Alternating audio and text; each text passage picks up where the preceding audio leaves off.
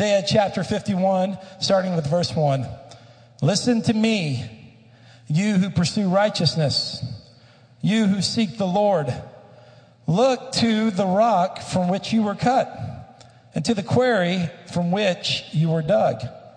Look to Abraham, your father, and to Sarah, who gave birth to you in pain. When I called him, he was only one. I blessed him and made him many. For the Lord will comfort Zion.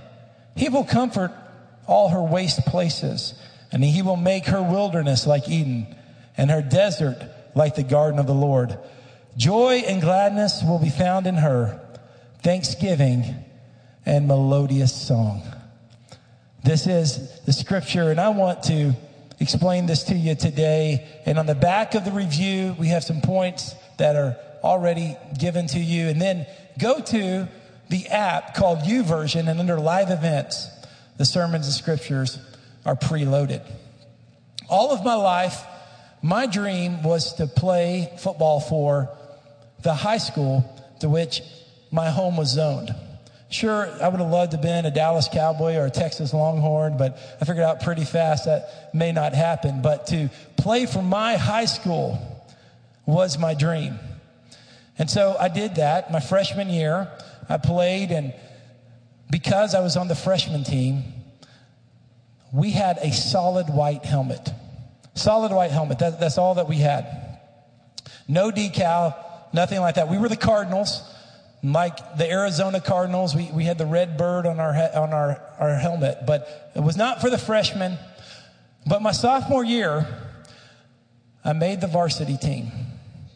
And I remember when the trainer handed me the two Cardinals to put on either side of my helmet. I mean, I could have died a happy man at that moment. I mean, I was so happy because that was a dream come true. The reason why it was so important was the uniforms. Now, I, I, am a sports historian.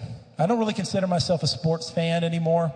I go to a lot of games with my boys and I talk to you guys about sports, but to me, a sports fan means you're you get emotionally involved with your team, and those days are long over because life is too short and there's too many good things happening in life for you to be emotionally upset because your team didn't score enough points. But I do think sports is fascinating. Sports is the soul of a culture or soul of a city. So whether or not the Titans win or lose this year is not really a big deal. But if they do win, it would be fun. Because the year 2000, when they went to the Super Bowl, that was just fun around here. And that was neat. And, and it's interesting to study the history of sports because cities and states take on the personality of their team. I mean, if you're from Cleveland, your teams never win a championship. That's just part of it. That's the history. Or if you are a Cubs fan, you haven't won a World Series in over 100 years. So the history of sports are interesting, but there's something very important about the history of sports. And that is uniforms.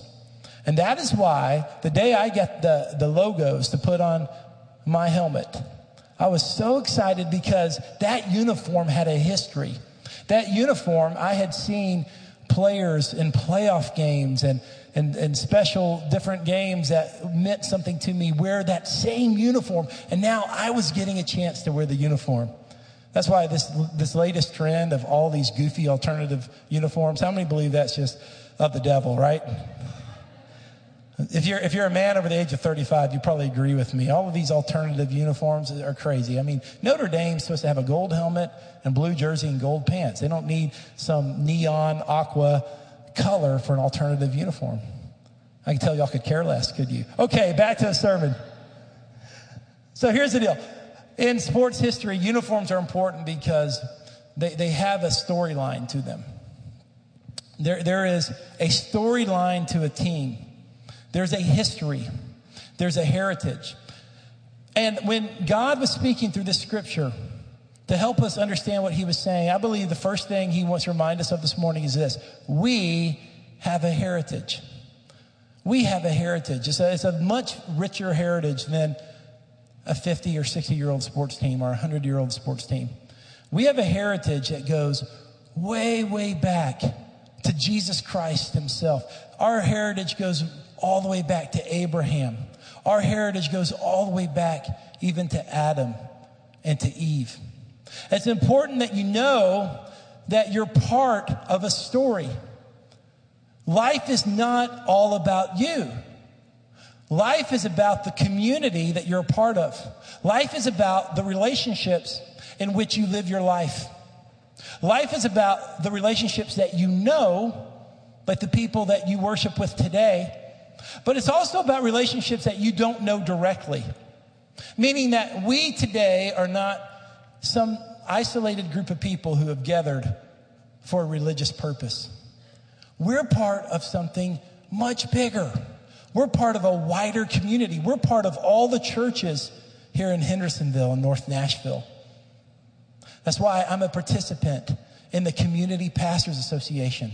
On a monthly basis, the pastors in Hendersonville, we meet together for prayer and encouragement because we're really one church under the leadership of Jesus Christ. But we're also part of a worldwide community. People who worship Jesus in Asia and Africa and Europe and South America and Australia, all around the globe at all points in between. We're part of that community too. And we're part, we're part of those who have gone before us in the Lord. Those who are now in heaven are now are with the Lord. And it's important that you know this and understand it, it understand this because it will change the way you live out your individual story. With that in mind, let's look at verse 1 again of Isaiah 51. It says, Listen to me, you who pursue righteousness. So I will say this message is for those who are wanting a relationship or friendship with God. Those who are wanting God, this is not an evangelistic message. This is a message for believers or for Christians. Listen to me, those who pursue righteousness, those who seek the Lord. Look to the rock from which you were cut and to the quarry from which you were dug. The idea is this. The idea is that we come from something. We come from a group. We come from a people. We're not isolated. We're not alone. We carry within us characteristics and a DNA of the faith that's gone before us. Our forefathers, we follow in their footsteps. We stand upon their shoulders. This life we live in faith is not isolated. We are being cheered on. The scripture tells us we are surrounded by witnesses. We can't see them with the physical eye, but in the spiritual realm, we're getting cheered on.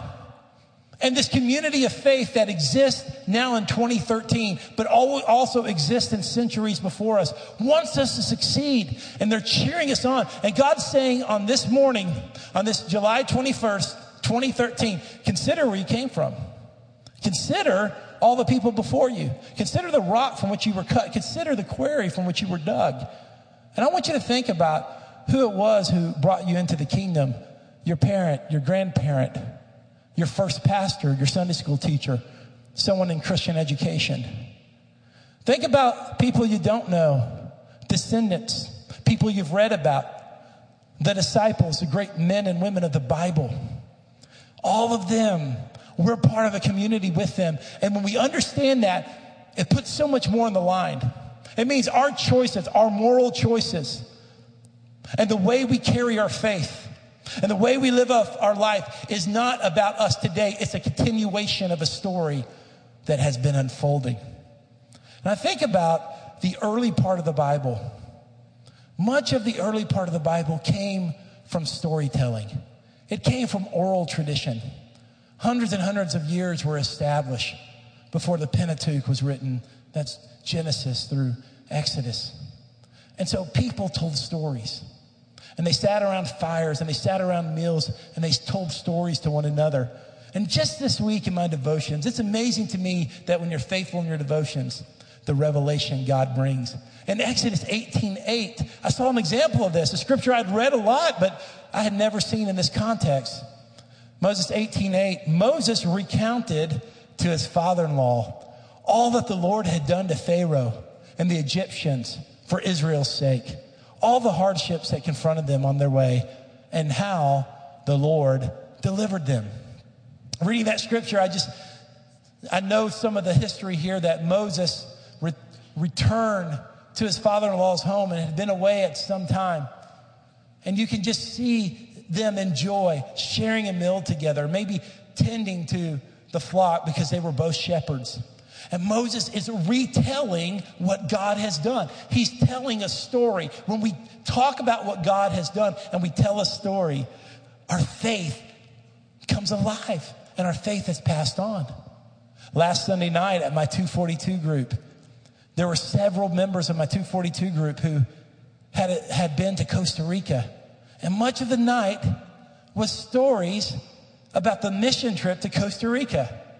We heard about challenges and funny times, and we heard about people, and I learned names of people that I didn't get to see physically, but my wife and other friends saw these people and shared Jesus with them.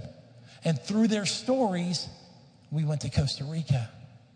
When we testify, when we tell people about how God has saved us from a life of sin, how God has healed us of sickness, how God has healed us from a bad attitude, how God has cleaned up our language, how God has changed our morality, we're part, we're part of a family, we're part of something big, we're part of a heritage.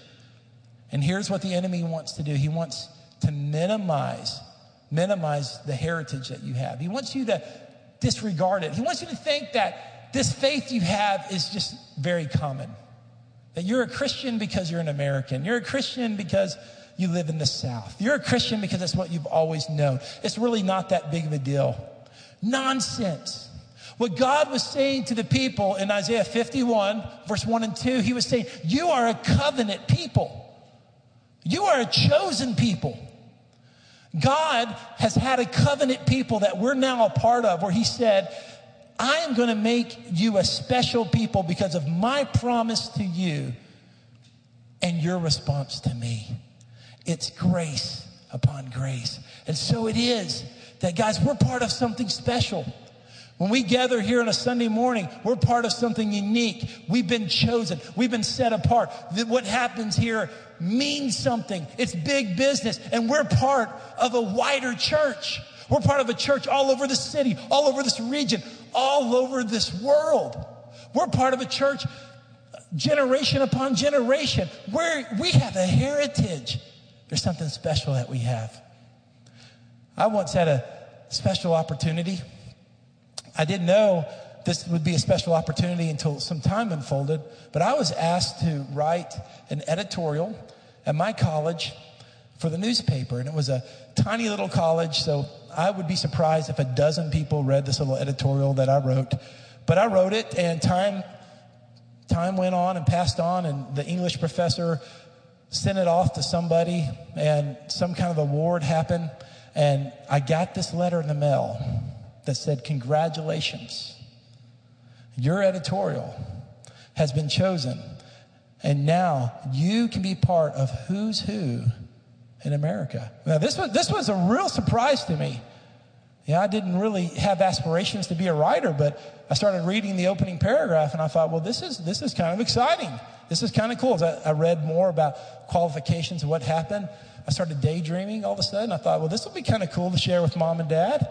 And as I started reading through the letter, I, I started daydreaming some more. I started thinking, you know, maybe this whole ministry thing, maybe I've missed it. Maybe I need to write for the, Dallas Morning News or the Kansas City Star or for Time Magazine. And you know, momentum is building until I got to the last paragraph.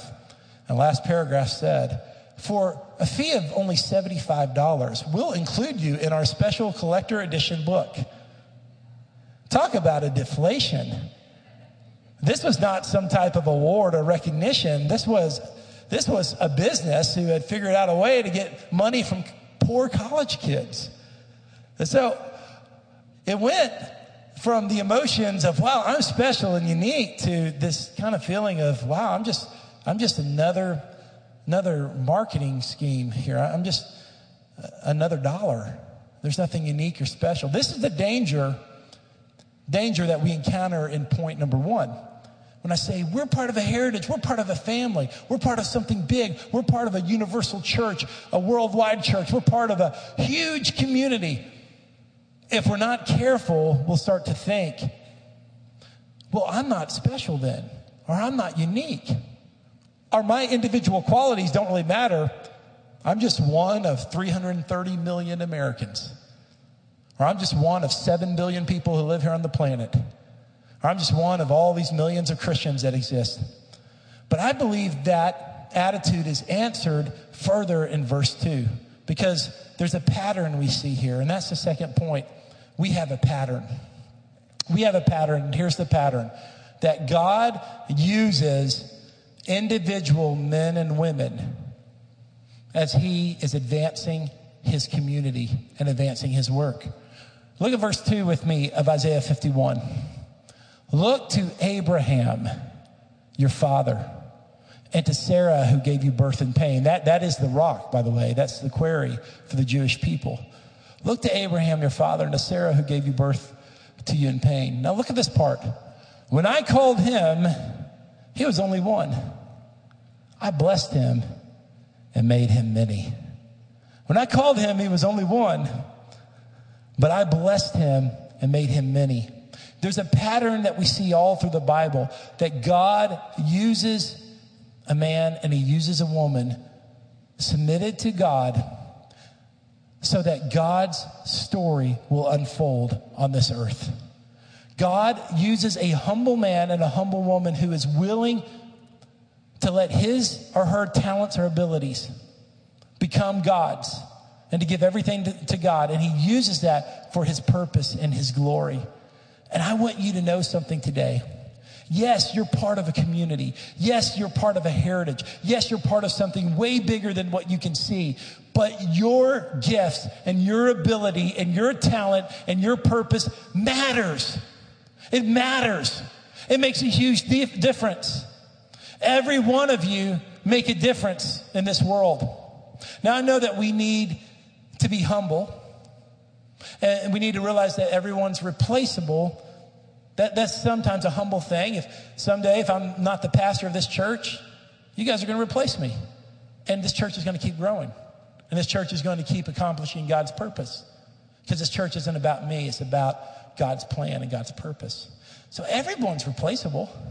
Everyone's replaceable. That's a humble attitude we should have when it comes to organizational development and when it comes to, to, to our community with one another. But when it comes to the purposes of God and the destiny of God, we have to have this awareness that our gifting and calling is very unique and there is a cause and effect.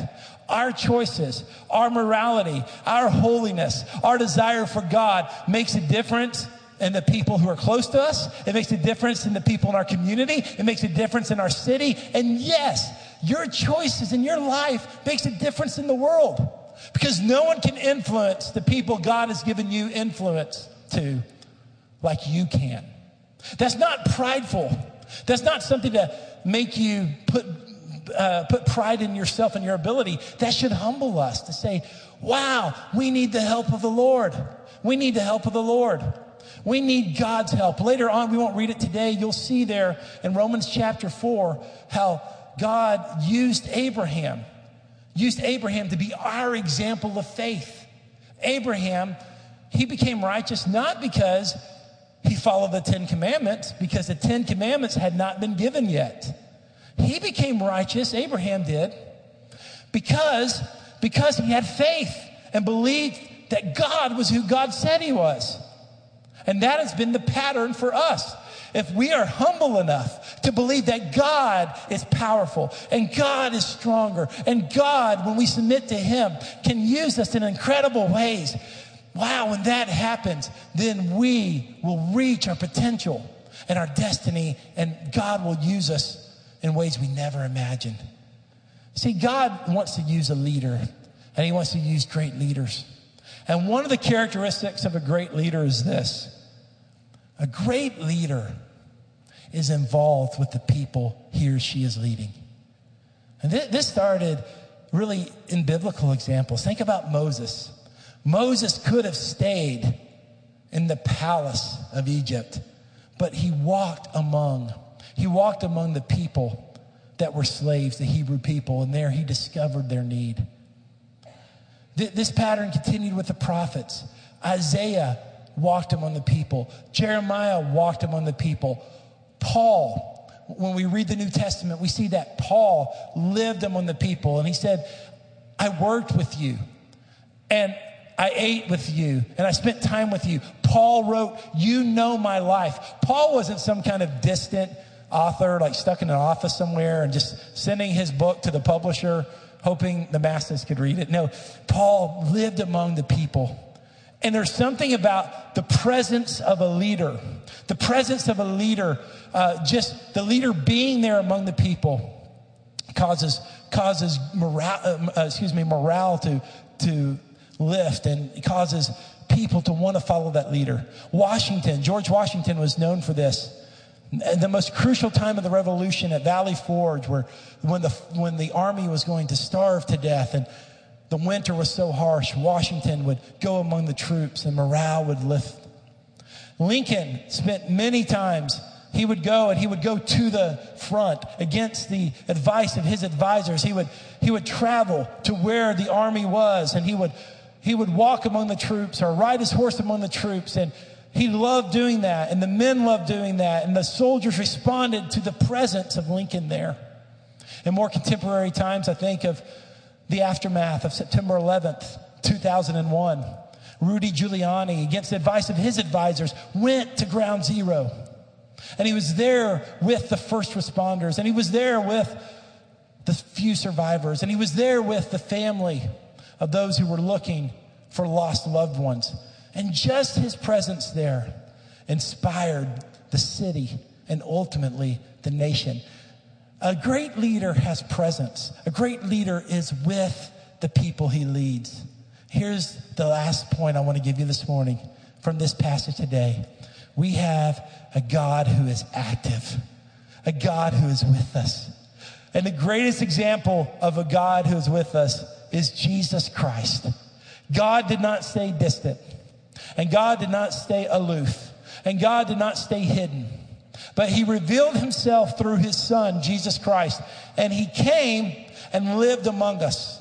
And he came among us and he became one of us. And Jesus took on flesh and he took on the characteristics of a man, but yet he stayed fully God at the same time. And he did that. Jesus did that to connect with us. And he did that because our God is an active God. And we see this characteristic in verse 3 of Isaiah 51. Verse 3 says this For the Lord will comfort Zion. Zion is his ideal people. It's not necessarily a location, even though it can identify a location, but more than a location, it's the essence of God with his people. The Lord will comfort his people. He will comfort all her waste places and he will make her wilderness like Eden. Remember the Garden of Eden in Genesis chapter 1 through 3? It's a place where there's no sin, there's no sickness, there's no sorrow. It's a place of perfection. Look what this says. He will make her wilderness like Eden. He will make her barren place or the desert a lush garden, and her desert like the garden of the Lord. And going on, it says, the next slide. And he, and uh, sorry, that must be that must be all there is. I thought there was, a, there was a part about joy and gladness. Verse four is that on there? Thank you. Joy and gladness will be found in her. Joy and gladness will be found in her. Thanksgiving and melodious song. This is the promise God has for us.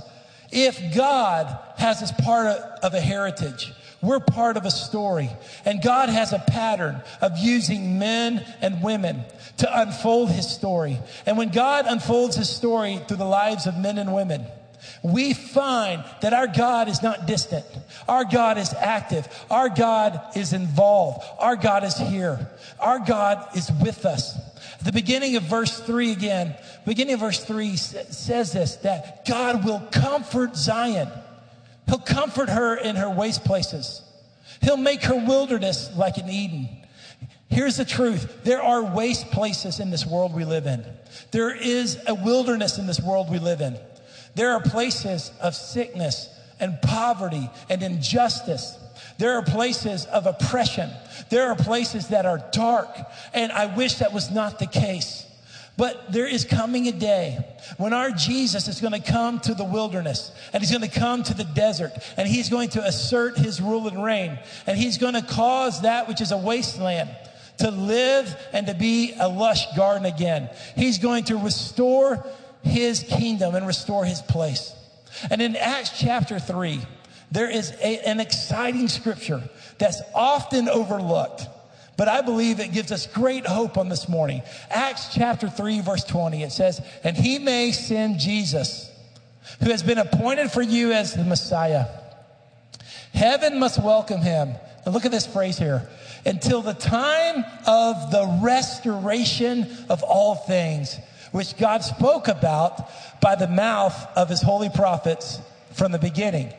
Now, what's an example of this of, of this, his prophets. Isaiah 51 is an example of that. What we just read today. And God says, there's going to be a restoration of all things. God's going to make all things new again. God's going to make all things better again. God's going to correct all the wrongs. God's going to assert his rule and reign. And when King Jesus comes, and he comes through the eastern sky and he comes and appears again. He is going to show what a righteous king can do when he rules and reigns. There'll be no more war, no more famine, no more poverty, no more lack of education. There'll be no more death, no more sickness, no more hospitals, no more funeral homes because the old has passed away and the new has come. That is the hope we have this morning. That's why we have a reason to walk in the faith that we have. That's the reason why we're gathered here today. We're not gathered here today simply out of habit. We're not gathered here because this is just a religious observant, uh, observance. We're not gathered here today uh, only to only for the kids and say, well, the kids need some, some moral teaching, so we'll go to church.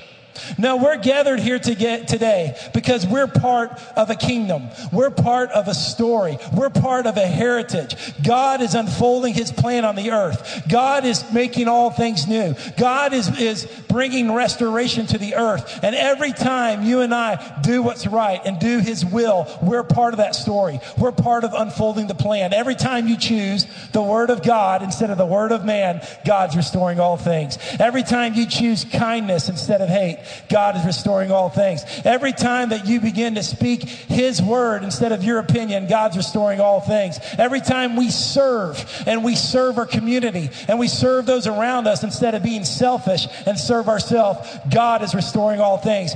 God is making all things new. And that's why you're here this morning because He's chosen you to be part of the story, to be part of the plan, to be part of His will. He wants you to know that your life is significant, that your life matters, that your life makes a difference. So don't be discouraged. Don't, don't be dismayed. Don't think that you're insignificant and God has forgotten you. You're right where you need to be. You're, you're alive right now today because God chose you to be alive today. He chose you, to put you in this, in this world at this time for a purpose and a reason. And he deserves to be worshiped for that. I want us to go back to the beginning of Isaiah 51. And now that I've kind of walked through this with you, I want us to read this from the beginning. It says, Listen to me, you who pursue righteousness, you who seek the Lord.